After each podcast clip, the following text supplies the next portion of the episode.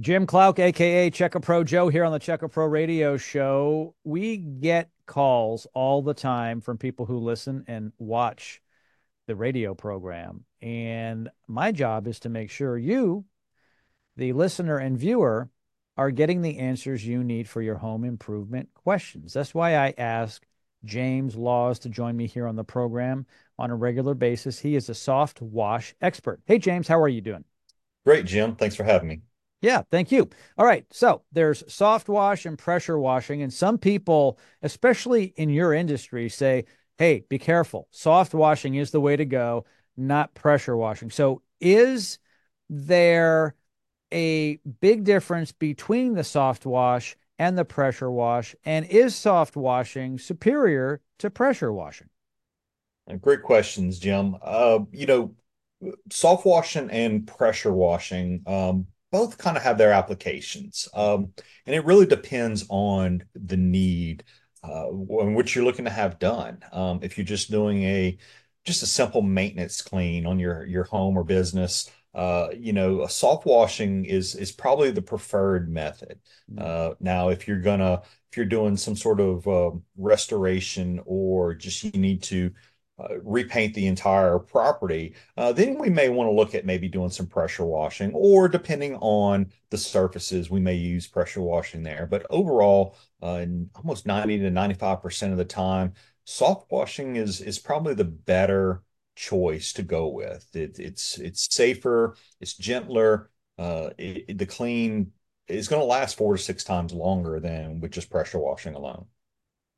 Pressure washing really works with or without any cleansers. I mean, the pressure of the water can really take the mold off, it can take the algae off, at least as far as our eye can tell. Soft wash is a little different, though. You're using chemicals such as bleach and other products in there to actually help the uh, soft wash system work. Can you explain how that works? Absolutely. Uh, you know, pressure washing, um, it, it's almost like cutting your grass. You're really just kind of like lopping it off at the top. You're just you're just chopping off at the top, and you're not really treating the the root cause. You're not getting down to the mm-hmm. roots. Uh, whereas, as far as soft washing, you're with the the solutions that we're using with our surfactants and our uh, you know uh, sodium hypochlorite uh, that we we use you're actually getting down deep into those pores of the surfaces to kill or and and treat it at the source at the roots. And that's really important. Um, and it really goes against what a lot of people think. They're like hey the more pressure the stronger it is the cleaner it's going to be.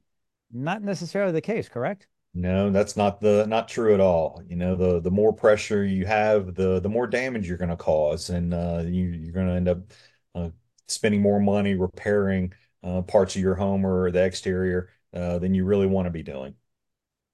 Yeah, you know, concrete's one thing. You have a little bit of room there. You can pressure wash there, and there's a little less loss. But when you're talking about stucco and your roof and your wood siding, um, anything tile, you really have to be careful because you can literally blow it up that is very true. Um, and even concrete, uh, you know, I know a lot of people think, oh, you know, I've got, uh, I'll just keep pressure washing my concrete. Well, you know, you keep repeatedly pressure washing and pressure washing, uh, you'll start to see some of that aggregate uh, become exposed in mm-hmm. that concrete, uh, which I've seen quite a few times. Uh, so I still prefer to, to soft wash flat surfaces, uh, concrete, um, over pressure washing. But there is the need for pressure washing in some instances. James, thank you so much for stopping by the Check A Pro radio show today. I love having you on as the expert in terms of soft wash. Thank you, Jim. It's great to, to be here.